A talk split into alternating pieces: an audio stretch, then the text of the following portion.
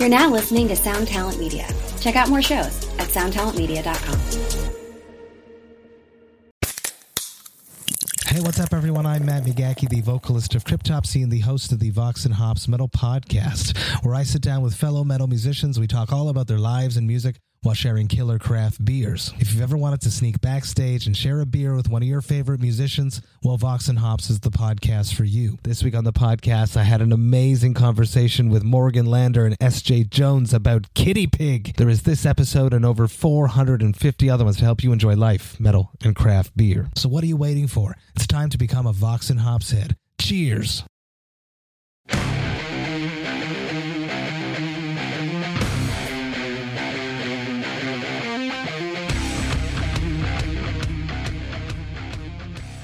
Welcome back to the Stateside Podcast. I am your host, James Macmillan. Today we have a very special guest, a very delicious guest, dare I say. and he's waving, he's fanning himself off right now. Woo, flattering. Uh, today we have John McLucas. Welcome to the show. Dude, thank you. I'm I'm so hyped to be here. Like, what a full circle moment this is from when we first met. Uh, Yeah, at, man. At the summit. It's been um, a short amount of time that I've known you, but in that short amount of time, I've talked to you a lot, and I, I, I feel like I've known you for a long time. You're a really solid dude. Thank you. Uh, you as well. I feel the same. It occurred to me that I was wearing a Hawaiian shirt last time we spoke when when we did a live Instagram together. So I put on my silk, like genuine Hawaiian shirt on for you Wow. Right before we started this video. You know what? In my head, I actually was wondering about that, and I was like, maybe he just loves Hawaiian shirt. Like, maybe that's his vibe. No, I I have oh. two. I have two Hawaiian shirts. I never wear them, and it just happened to have been the last time I wore one was around you. So I was like, you know what? Got to keep rocking the Hawaiian shirt for John. All right, I'm putting that on my to do list. I need to pick up a Hawaiian shirt, Yeah, and yeah. that that could be that could be our thing. Okay. I know who you are. I'm sure a lot of my audience knows who you are, but assuming there's people listening that doesn't. Can you give a quick bio on who you are and how you got to the place in the music industry that you are now? I primarily produce pop music and mixed pop music, specifically in like the electro pop and dark pop subgenres. If you want to get really specific, uh, that's I've been doing this full time for about three years now. And prior to that, super super quick, I started drumming when I was about ten, and then in the high school range, I started to realize because you know you start getting into bands, the whole kind of innocent, Yeah. you know, journey of hey, you- oh, dude, did you just say you play guitar? Oh, great. Okay, we're in a band now. Right, now we're in a know, band. You go th- yeah, you go through that process, and I started realizing pretty early on that I, well, I'll say this: I was actually an awful leader, and I was an awful communicator. In my defense, I was young. 16. Yeah, I right. was yeah. So I don't know if I was really fit to lead, you know, a group of people, but I did, um, and I learned a lot. And kind of from there, I realized although misguided energy and not necessarily a good leader, uh, that I did take my stuff very seriously.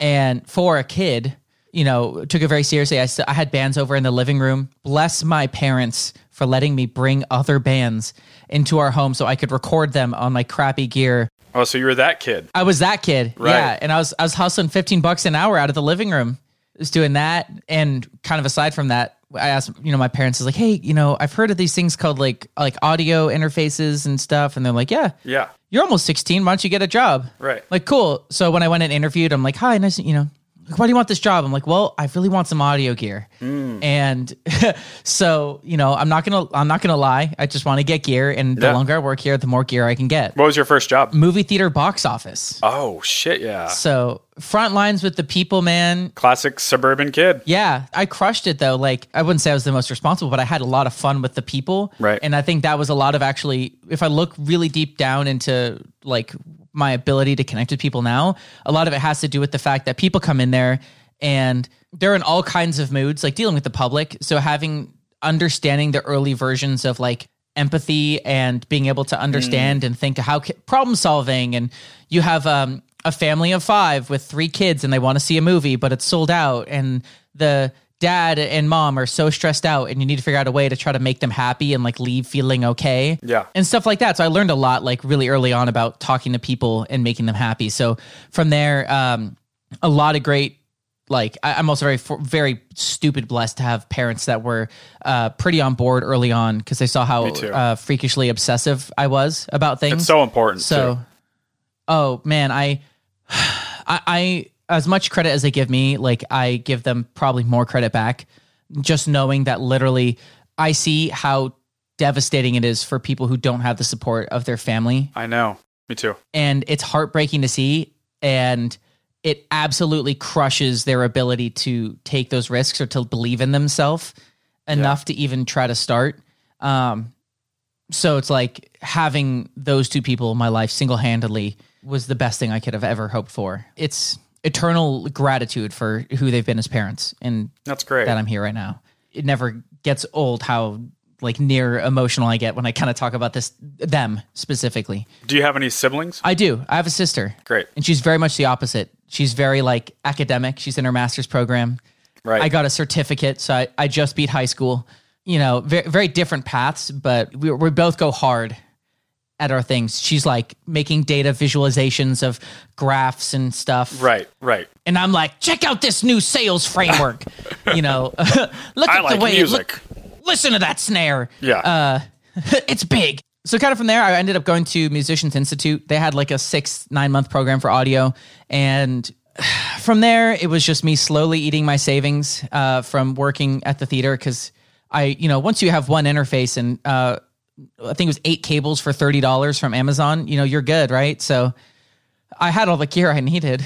I just kind of slowly chipped away at the savings and tried to freelance after that uh, for about two and a half, three years. Pretty, I mean, like successful enough to where like the savings was dwindling just slow enough to, to where I could survive. And I picked up like random odd jobs, like cleaning, you know, just stuff off of Craigslist that wasn't even music. Um, Yeah. But that was fine. I just knew I wanted cash and I wanted it quick. And my car right. was from 1995, so I couldn't Uber.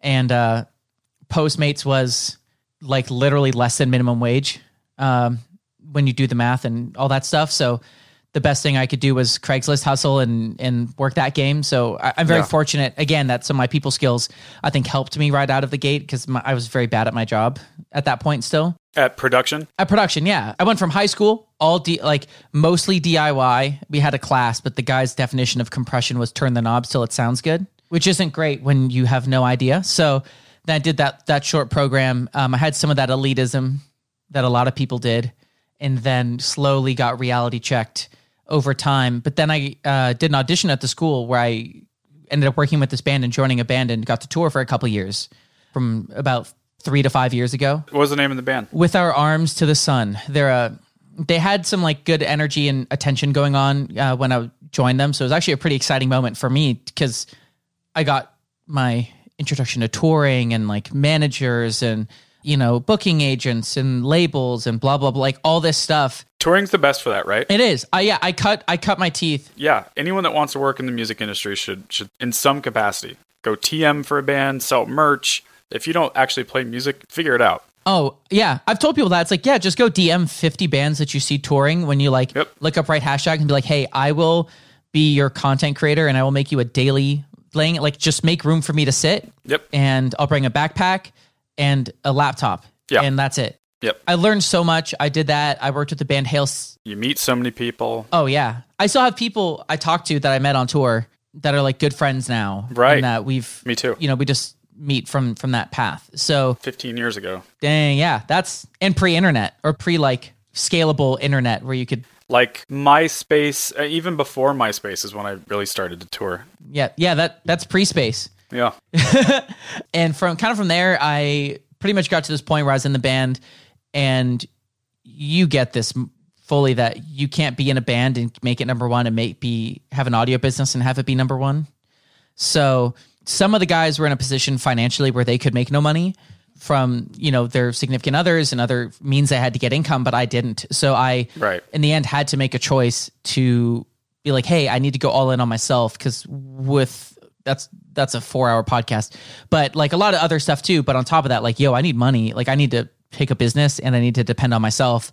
Um, because I'm gonna run out. And there was a point where I couldn't pay rent. I had no savings. Like I was close to credit card debt, but blessedly I scraped. Because when you have nothing going on, you spend a lot of time on Facebook, just DMing people and Craigslist and uh, whatever all the little freelancing sites are, and eventually you'll get something. So I was able to escape debt life by a thread. Other than producing and mixing, how would you do? Because you do a lot of stuff. I do. You work with Warren, produce like a pro. Why, why would you best describe what you do? So, I mean, the the production and pop production is the main business. Everything in my universe. So everything with Warren, um, you know, we we just ended up working together for a couple of months. It was a really good couple of months, but kind of from there, I moved forward with things in my own universe because I saw so much tremendous opportunity. So, Right. But things ended on like a, a tremendously great note, and Oh, so basically, after I met you at NAMM, you, you guys, you're not working with him post that. Yeah, I think it was around uh, mid early February that that we kind of wrapped stuff up. But at the end of the day, it even became a similar situation where I realized for myself, I see tremendous potential with everything I've built that I owe it to myself to continue to nurture that. And there's in the last even seven, eight weeks since that, it's been an unprecedented amount of growth and like learning on top of that. So the the production is the main thing, but on top of that, I've developed a lot of skills outside of it, especially in the content and video uh, content overall, so audio and video skills, because of guys like Gary Vee who have harped on it. Content is king. Make a hundred of these a day, like all this kind of stuff, and it kind of, uh, for lack of a better word, almost bullied me into wanting to learn it. And I picked up a camera for the first time maybe 15 months ago now, 15, 16 months. But my assistant at the time, I was like, hey, if you want to come be homeless with me and sleep on the floor of my studio, come move to LA and uh, let's figure out how to do camera stuff together. It sounds like it's pretty natural, or, or more or less natural, for you to bet on yourself. Yes. Can you talk about that? Like, is that something that was instilled to you by your parents, or is that something you learned? Damn, that's actually that's a tremendous question. I think it's a combination of both ends of it going well. Both of my parents are incredibly nurturing and like a lot. You, uh, you could kind of you know th- like typical like not typical because there's obviously a, a range of everything from evil to like loving when it comes to a parent. But I had uh like almost textbook loving and nurturing parents who who said like, hey, yeah, we know this is really crazy, but y- they they just saw what I was doing. I had a YouTube channel that has more views than my YouTube channel does now. Like I I think I've probably passed 100k on a couple of my videos now. Wow. Um, they're old like drum covers, but somehow the algorithm just like loves them. So they saw that there was like, oh, he's like making these videos and he's having bands over and he's like doing all this stuff. This is actually pretty possible right. for a kid who doesn't know any, you know, doesn't know anything. I was just like, hey, you want to come record? And then, you know, uh, fifteen dollars. Because you're young. I mean, you're only 25. I, I mean, when I was your age, I had confidence to double down on my strengths for sure, but only in the framework of being a drummer. Okay, I'm I'm that. I know I can do that. Almost arrogantly. Like I I I know I can do that. If there's one thing I can do, it's that. My relationships suck. I'm poor all the time. Everything else is a nightmare, but I can do that. I didn't have the confidence that I think you have at that age to know that you can ping pong and shift into something else. And I think that's something that you've already figured out at such a young age that, you know, yeah, production and mixing is great for you, but what what's next? What else can I do with this? You wear a lot of hats. Yeah, and, and I think I think a little bit of it is just honestly DNA. I think there's I like the excitement. I think I was telling somebody uh, recently talking about a similar premise about betting on yourself or like why are you doing all this stuff, and it's I mean, part of oh, there's a lot of layers. One one part of it is I love like escape rooms and I love games. And to me, the premise of like figuring out a great marketing strategy to sell a high ticket service business is as fun to me as playing Settlers of Catan. Right. Like, there's just something I inherently enjoy about a complex, critical problem that needs to be solved. And there's a million ways and a million strategies to win in Catan, the same way that there is uh, different ways to win strategies in business. But like, it, I just like the process of of tink, like not tinkling, that's peeing, uh, t- uh tinkering. yeah. Uh, uh, uh, peeing is great though. Ping it- is it's great. good. It's needed. Yeah, it's required. Get in the habit of it, guys, because it's not going anywhere yeah. but I love the process of tinkering with things and kind of seeing what works. Like it literally is in a serious business sense still a game to me. I like Right. just throwing it out there. That's great. I put I made a post on Instagram today that's doing awful and I thought it was actually going to do great. And I'm like, "All right, well that's that's fine. I don't know. I tried it and I'll, I have a few more queued up so I'm going to still roll them out anyways cuz you don't know. Maybe it's just a bad day or moment or the copy was crappy, but like I'm not attached to any of that kind of stuff. And I think on top, like to go deeper than that though, because like playing games is cool and, and all that. But uh, I won't say who it is, but like, how old was I? 19 or so when one of my buddies lost his mother. She had cancer everywhere. It's like literally like full body cancer. I, I can't even name all the organs where it was when they found it. But weirdly and not weirdly, but interestingly enough, we got to I got to visit her in what ended up being the day before she passed. It was like stage four everywhere. Like she was, it was honestly like horrifying to see somebody it being so destroyed by um such a a horrific horrific uh piece of her own body and something about like seeing the finality of that journey and like seeing it up close. That was the first time I'd seen seen somebody not like oh your grandma died you know and I haven't seen her for six months but like seeing somebody a day before death under Yeah. 80 pounds it's like it's so vivid and it just made me realize the finality of everything and and it just kind of gave that like whole perspective of like the you only live once the uh you know i think i owe it to myself. So one day when i am inevitably in that spot like my nana who's bedridden now she's of good mind but her body's kind of wrecked. You know like there's a point where i'm gonna be there and i want to be like hey even if producing tanks and that's not what i do and i and i and i run a dog food business i'll be like hey I went fucking crazy. I went so hard. I can say, I can die and be like, I gave it everything. Yeah. Now, how how important is going all in on the career path? I guess what I'm asking is like the work life balance. Is the answer ultimately because this is something it took me a long time to figure out, and I think you figured out younger. Is instead of a work life balance, try to find stuff that you like doing that can be a balanced life. Like your life can be your career. And I think that's what I'm trying to do now. And it took me a long time to figure that out. Is that kind of where you're at? Dude, eh, you know, man, you're hitting like a lot of interesting things I've been thinking about. Cause like, even on the last point of like why, you know, going so hard at like on an, on a kind of a note of that thing, I think about dying a lot. It's not something I really talk about a lot. It's not that fun, but like, there's a lot, I think about death probably more than most people do. Don't take this the wrong way, but you- you're also young. Yeah. You're also young. If you're anything like me, I thought about it a lot in my 20s. Eventually, you get old like I am and you let go. And and not just like in a real way. You actually let go. I'm I'm not saying I've reached some like nirvana, but I I'm less worried about dying now than I've ever been. That's for sure. It gives you a lot of freedom to just go. I, I wouldn't even say for me it's as much a, a fear. It's just an appreciation for life mm. that it gives me. You're very aware of That's that's how I come out of it. It's not like in a somber way. Right. It's it's like, man, you know, I just want to lay down and be like, wow, I've, I feel so enriched from what I've done today. When I wake up, it's like, God, I'm so glad to be here. Like, what what am I excited about? And I understand like. Whoa, updating your CRM. Like, that's not exciting. Like, nobody's like stoked to do these 12 follow-up emails but like that's that's part of it and it still kind of maps to an end goal. But Yeah. talking about the work-life balance stuff it's an interesting conversation because there seems to be a lot of judgment on both ends of it where i think at the end of the day kind of like what you're saying i think we're both in positions where our careers are quote fun like like they're enjoyable experiences that we feel fulfilled in. So we inherently enjoy spending more time on it than perhaps uh, somebody who has a job that they're there because it's stability and all that kind of stuff because it's like there's a big old chunk of it that's actually really cool like when i'm uh, I don't know. It's in my calendar. Whenever the there's these songs coming in in the next few days, like the bulk of that is actually is tremendously fun. So I might work twelve hours and then do social media, emails, blah blah blah after that.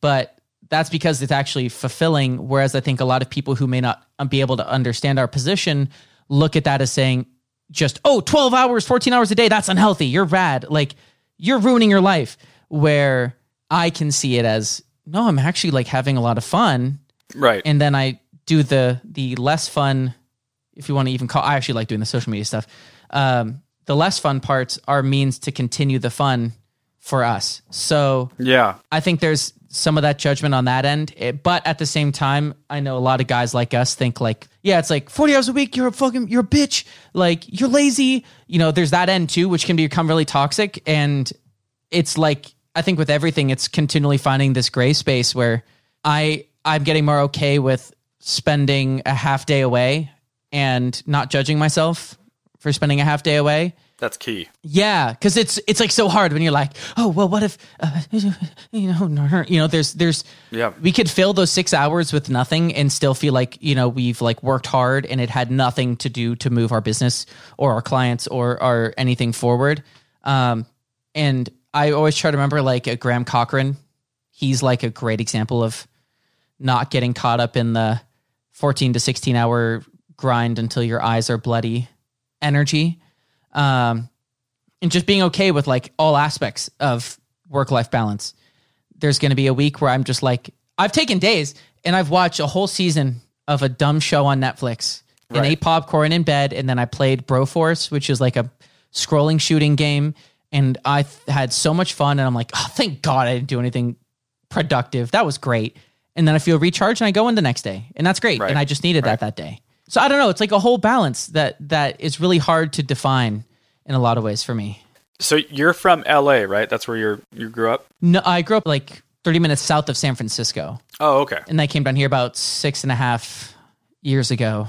Well, even just growing up in California can shape some of that. I think I, I've noticed a lot of people who are from California, especially if you're from LA, it can give you um, maybe a jump start, or not even jump start. You you just see you grow up in a working town. You grow up in a town that is full of a lot of entrepreneurs, a lot of people trying things that are very hard, um, which is different than growing up in like you know, a mining community in Pennsylvania. That's also a working town, but that's like a grind. And I did it because my dad did it and his grandpa did it, and we all are miners, and that's different.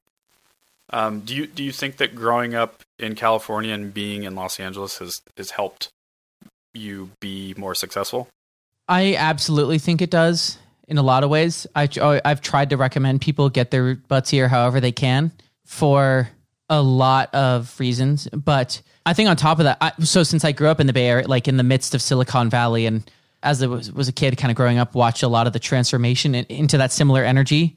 You know, we've got Facebook, Stanford, Google, Dropbox, Oh, yeah. Twitter, Right. all within like 30 minutes of a drive that culture is very much there and i think it's great but again it, it has a dark side where we have like so many kids killing themselves in high school in the bay area because they don't have the self-awareness like we do where we understand grind culture is great but it's a balance and they just hear from their parents that they don't have a 4.8 GPA, so they're a worthless piece of shit who won't get into Stanford. Horrible. And then there's literally a portion of a train track that is known for where kids go to kill themselves in the Bay Area because of the amount of stress of success culture that's going on there. And I think that's a horrific small pocket.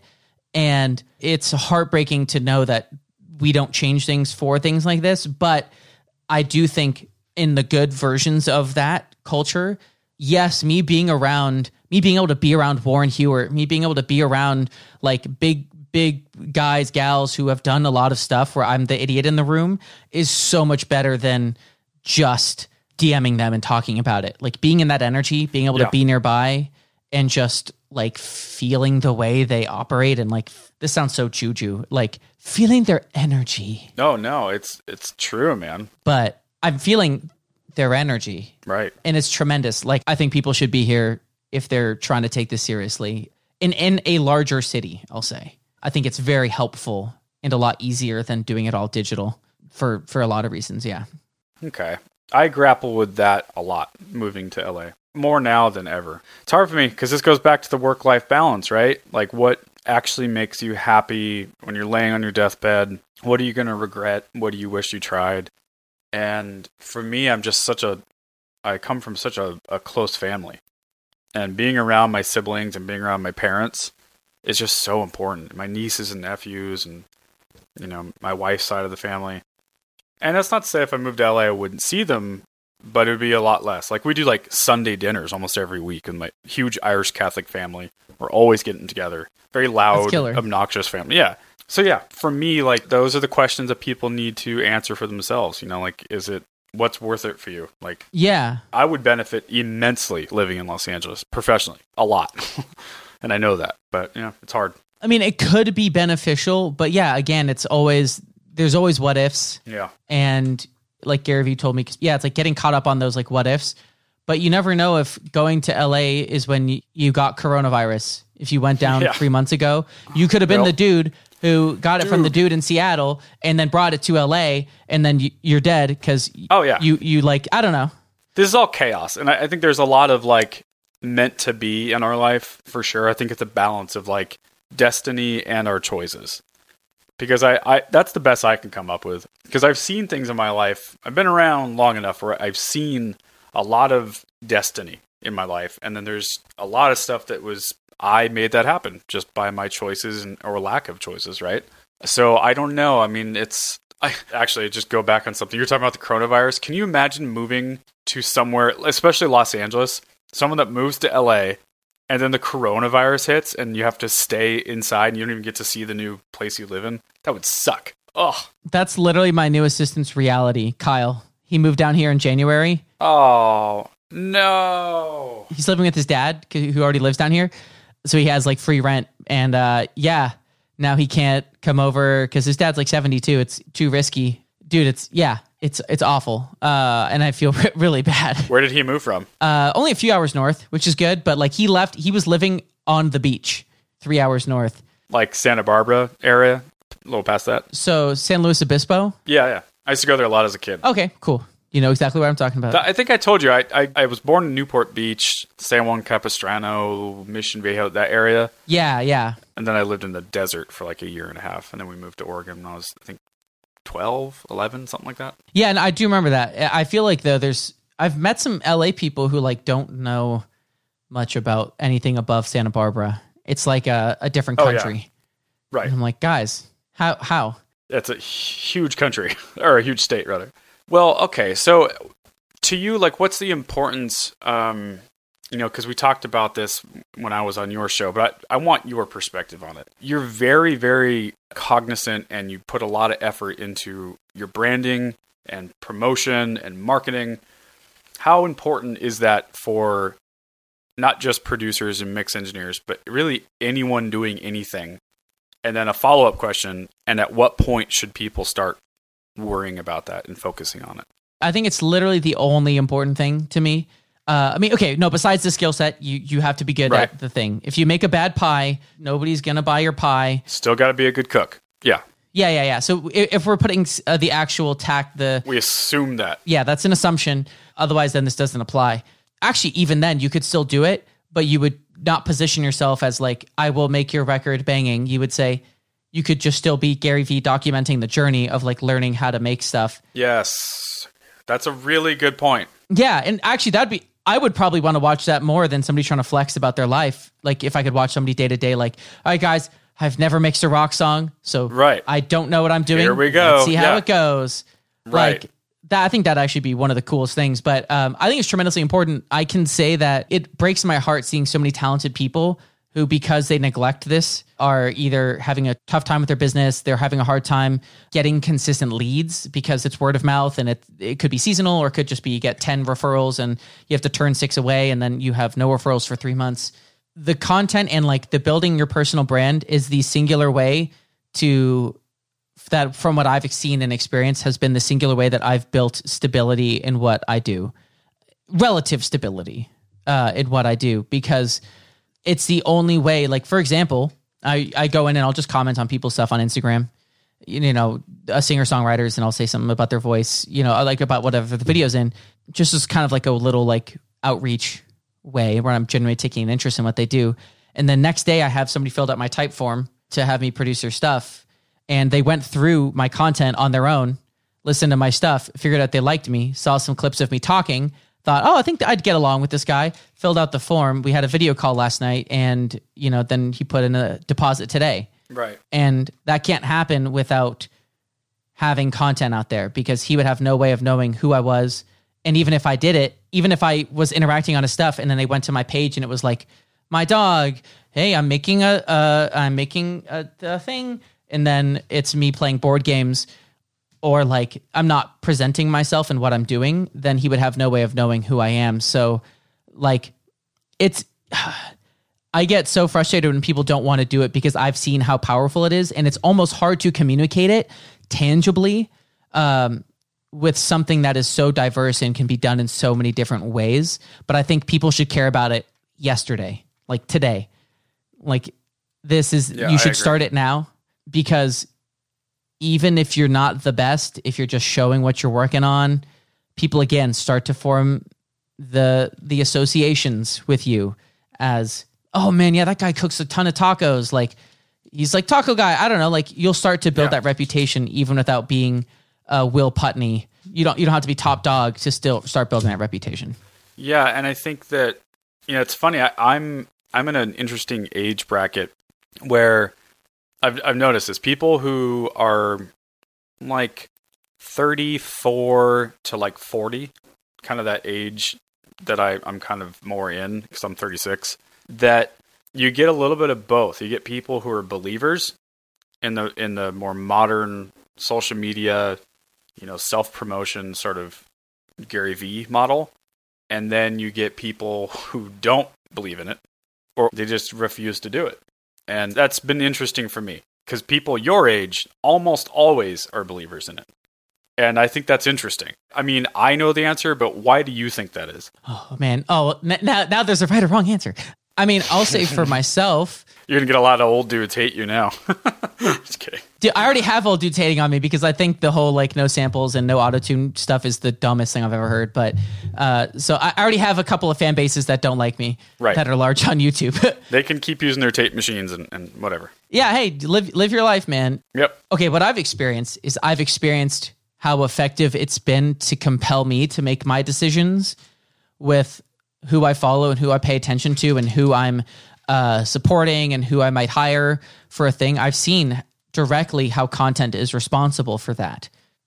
Yeah, just purely from the things that I, I buy and watch or like the channels I follow and then the uh, down the line the way reason I would decide to buy their course or when I decided to buy Gary Vee's shoes, it's not because I even think they're like the sickest shoes, but I literally feel so indebted to him because he's put out so much stuff that's been helpful to me and I've felt so entertained and gotten so much from it. I was like, man, I gotta buy the like I literally feel like this is the only way I can support him because I don't have ten thousand dollars for the entry level consulting business. the 4ds Yeah, I can't do the four Ds, but I can buy a pair of sneakers. I wish i could. Dude that that's goals that's goals one day. But at the end of the day i feel like i'm gonna go in there and it'll be all the same stuff that he keeps saying and which is what he says. He's like i give away my my good info for free. Yep yeah i think at the end of the day it's i've just seen firsthand how much it's effective where i think my parents aren't as influenced directly or as consistently. They just haven't experienced it as much as we have but we've grown up in an ad of like digital uh,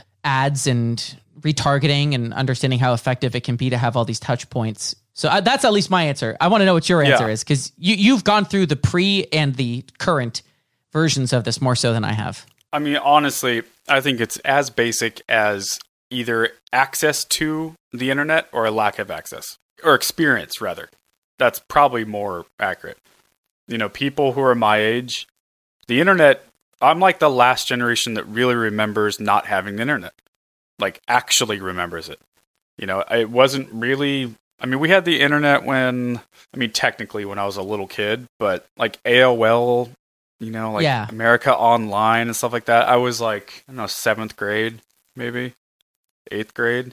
And then, you know, it all through like the late 90s, early 2000s, yeah, it was there.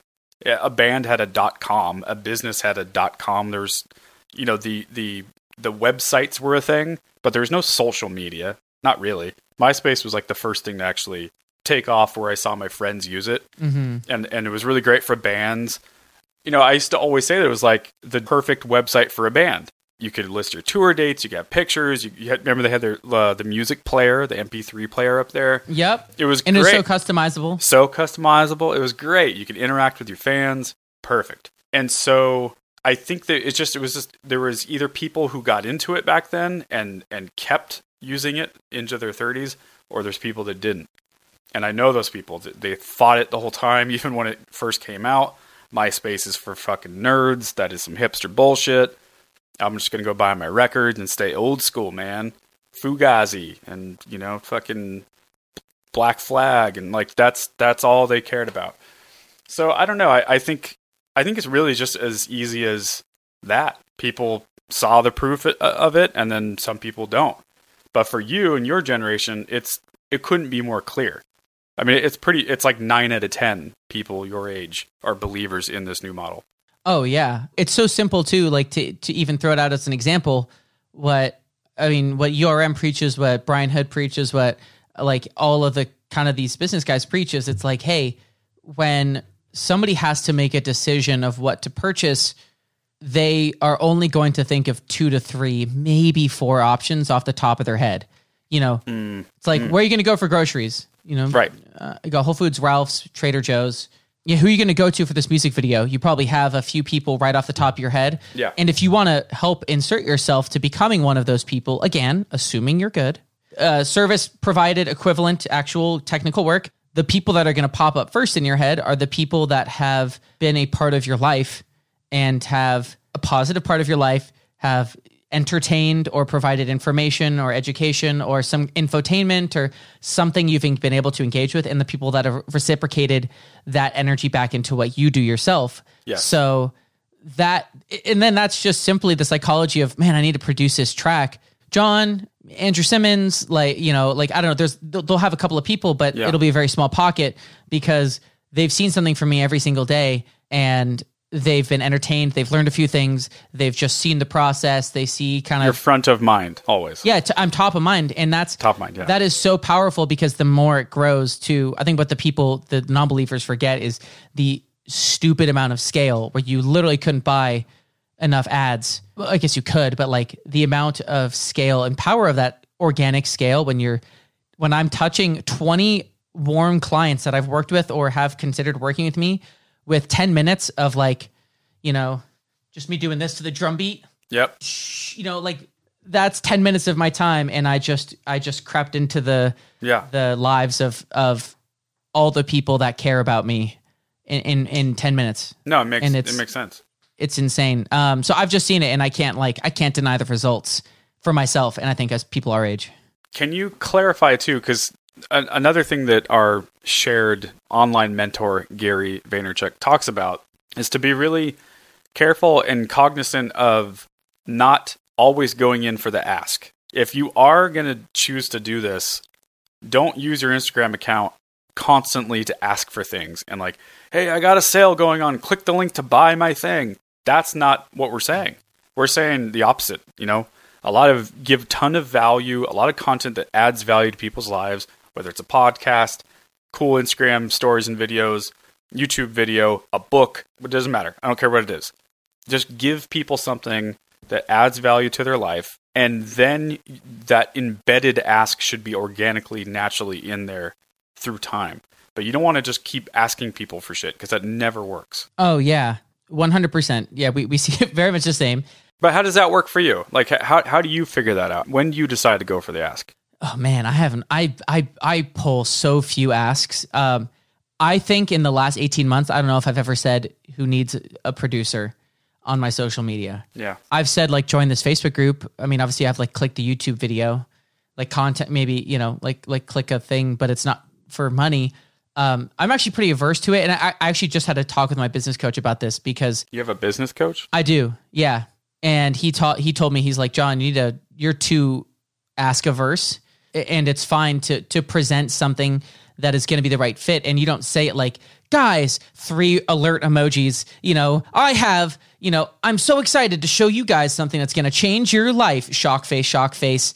Like it's not cringe status. You know we came up with ways for me to at, to make the ask organically and it's not even an ask. It's just saying here's the available offer.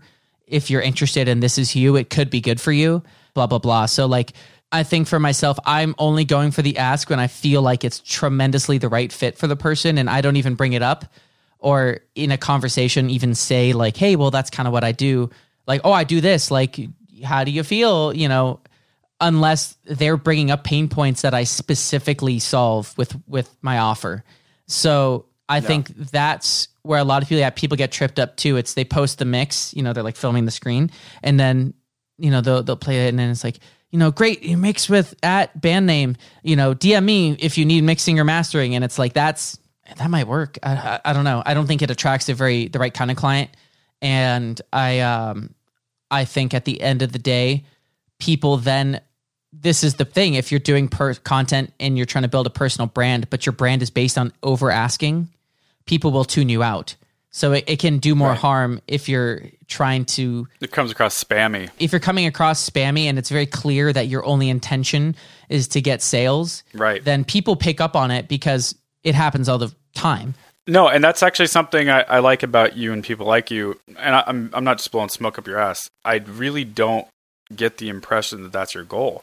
The goal I get, or the impression I get from you every time I talk to you, is that you want to talk to me. You're excited to talk to Yeah. me. You're excited. You're pumping. You're fucking dancing. You're you're hilarious. And I think that that's like I think that's the way to win, man. Because you, you genuinely want to do what you're doing. You're excited to do the work you're doing. You're excited to talk to the people you're talking to the business will come. It'll it'll happen because of that.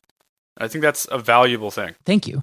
And on top of that, too, it's that I know that if you need what you see I do, whether it's you, whether it's Jimmy Blimmy or, you know, Shauna, like over here, our connection, again, because I'm top of them, I know that that time will come when it's right. And if I DM you and be like, hey man, like, yeah, I don't know if you like, if you did need any pop music, like, just like let me know, that isn't going to work because you clearly don't. Otherwise, you would have brought it up because you clearly know Right. like my business. um, so Yeah, it's a really good point. so it, it, it should happen organically if you're doing a good job just documenting what you do and making sure that it's not spammy asks just having a relationship and like again, a client of mine she booked a, a show for that band that i was in a long time ago and then i produced her like two years later because she uh, oh no excuse me i asked her who was playing piano on a track that she posted and I didn't bring it up, but then she's like, "Oh yeah, blah blah." blah you know, this thing is happening. Like, I, I actually, I, I have another song kind of in the queue, and I, I don't, you know, know who I want to go with on it. And I'm like, okay, then that's like a sales conversation. But I just genuinely thought that guy's sick. Who is that? You know, and I'm not coming Right. in thinking I'm going to ask this question and then try to parlay it into a sale. Right. I just have a genuine care.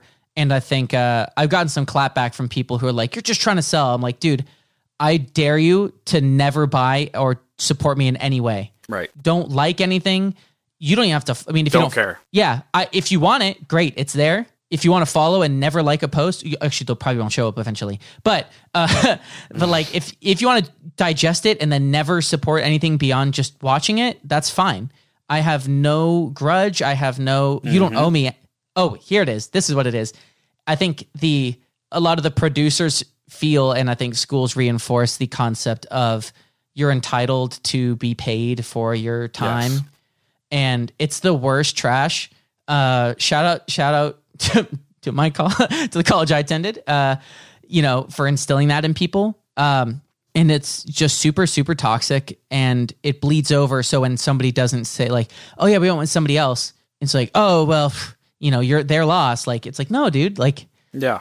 it was it wasn't the right fit. Like I had people I've had lost test mixes and they're like, I'm so sorry, man. Like we love you so much, blah blah blah. And I'm like, yeah, dude, I I love you and I'm glad you have a person that works. Yeah. It wasn't it wasn't me, and that's fine because you found somebody who did a better job than I did. And The music gods have spoken. the yeah, the music gods have spoken. The music is being loved, and you found the guy who's going to do that for you, and it's not me. But I love you as people. Yeah. And honestly, instead of you trying to chase that down and convince them to stay with you, it actually planted a better seed in them so that maybe down the road they can work with you on a different thing or they'll refer you to a friend. It didn't maybe it didn't work for them, but it might work, you know what I mean? Absolutely. It's way better of a of a move. I was gonna ask you one last thing that I, I like to ask pretty much anyone I talk to. What is your your general take on the music industry now? Like are you hopeful? Are you pessimistic? What's your vibe? Man, I mean, I'm a natural optimist, probably to the point of being annoying to a lot of people. but but that's fine because at the end of the day, like I can't I can't help that. And then again, I just tell them like, yeah, I- that's cool. Like you can just leave. Yeah, I, I I don't need you here. Smiling either way. Yeah, but I'm incredibly, incredibly hopeful. I think the last five years that I've been trying to take it seriously, and the last three years of it going moder- like prosperously well, it's an incredibly powerful time to see people who are embracing wearing the different hats that teach them a lot of high value skills to bring into their music. I think we're creating, and when I say we're, like the industry, the proxy of the internet, and needing to do so creates a lot of people where you can, most of the time, be in a position to create the reality you'd like to make and I, I, we need to put aside like systemic problems and racial inequities and uh, families might be born into and circumstances uh, beyond your control and crippling mental health problems and disabilities and all that kind of stuff. But be- because it's so real and I can't obviously address those experiences. But Yeah. there's examples of Kendrick Lamar being born in Compton and like coming up in gangs. And like there's there's examples of people in all walks of life that are doing stuff in music in the in the new age in the new era that are doing insane things and that's what gives me hope is I see that more than ever there's an incredible diversity that continues to thrive and it ultimately comes down to people who I feel are open-minded and are always executing taking that information in and then pivoting accordingly. At the end of the day that's all I've done. I think Yeah. I'm super ineffective with a lot of stuff I do but I'm getting better at honing that in. But I just try some shit like oh that sucked and then I try a new thing. And I've seen that with all the people that continue to to grow in some form is it's not being attached to it. And they're like cool. Ah, that didn't work. Let me google like uh, a, a different kind of uh, thing to do with this with video color treatment. And they'll find the answer and they'll do it. So like the information's Right. there. And so I, I have so much hope because we have the information. And if the people truly want it they can go find it or they can hire somebody who does you know like all the infrastructure exists to do anything which is super crazy and it has its own set of problems but i'm hopeful as fuck about the next like 10 to 20 years It's Great. even if it's 2004 i'd somehow still be hopeful I, i'm sure i'm sure i would be That's awesome, man. That's great. Oh, I'm sure you would too. I'd be very surprised if you weren't hopeful in 2004. One last question to take us down and soft landing or whatever analogy you want to use. What's one piece of content that you would recommend to someone? Whether it's a book you just read, a, a movie you watched, a show, YouTube video, I don't care. Song, whatever. What's one piece of content you would recommend? I think every single person who wants to do anything musical should it should act I think it should be required in school to read the book E Myth Revisited. Say that again? It's called E like the letter E dash myth revisited. I don't know who it's by, but if you Google it, there's one of them. That book single handedly, I've listened to it twice because I'm not a I'm not a reader reader. It like I I felt personally attacked probably six times through that book, but in a really good sobering way because mm.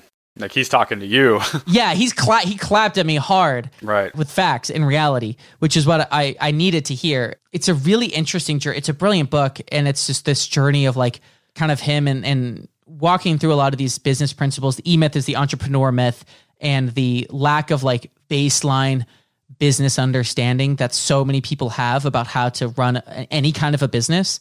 And it, it almost sounds rude to say that, but like it, it's a very true thing, and, and it's a great illumination true. of breaking up the pillars that do make it up in a way that isn't there's no like well you know you need to look at your uh, estimated lifetime value and when you're looking at your you know your cost of acquisition like it's none of that crap it's it's very uh normy normy uh discussion but very practical very um it, it, it's just it's just so illuminating and I, i'm so glad that i was recommended it by other people and and i feel like I almost yeah would caution people don't start a don't start your business or don't take it seriously until you've read this book because you'll save yourself so many problems and um, it's transformed my perspective. It's helped me become a better leader uh, working with Kyle and making sure that I'm I'm taking care of him.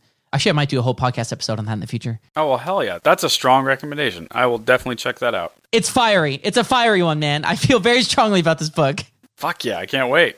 Yeah. All right. Well, where can people find you, dude? Well, the only the problem is once you jump into the web, it's hard to leave. I'm all, I'm I will infect your uh, your feed. Yeah. Just ask my poor sister who only logs on to Facebook once a week. It's hard to scroll past my posts. You can find me on Facebook. I don't do business page. I just have my personal one. You can see my beautiful beard. It's hard to miss. Uh, same thing on YouTube. Uh, YouTube.com slash John McLucas is music, which is, uh, I mean, well, my name will be in the title, so you should know how to spell it. Um, and then on Instagram, John underscore McLucas. That beautiful, beautiful guy. Fantastic. I don't really tweet, but YouTube, Twitter, excuse me, YouTube, Instagram, and Facebook are the main spots. And I've been having a good time on TikTok, uh, but it's it's nothing that serious. But if you want like the serious, like where I'm doing business, it's a lot of Instagram and a lot of Facebook. Okay, cool. Yeah, Yeah, Instagram again is John underscore Mick Lucas. And I'll, I'll put all this stuff in the show notes. yeah, Cool. Dude, stoked to talk to you. This was really fun. We got two podcasts done. amazing. yeah. We did it.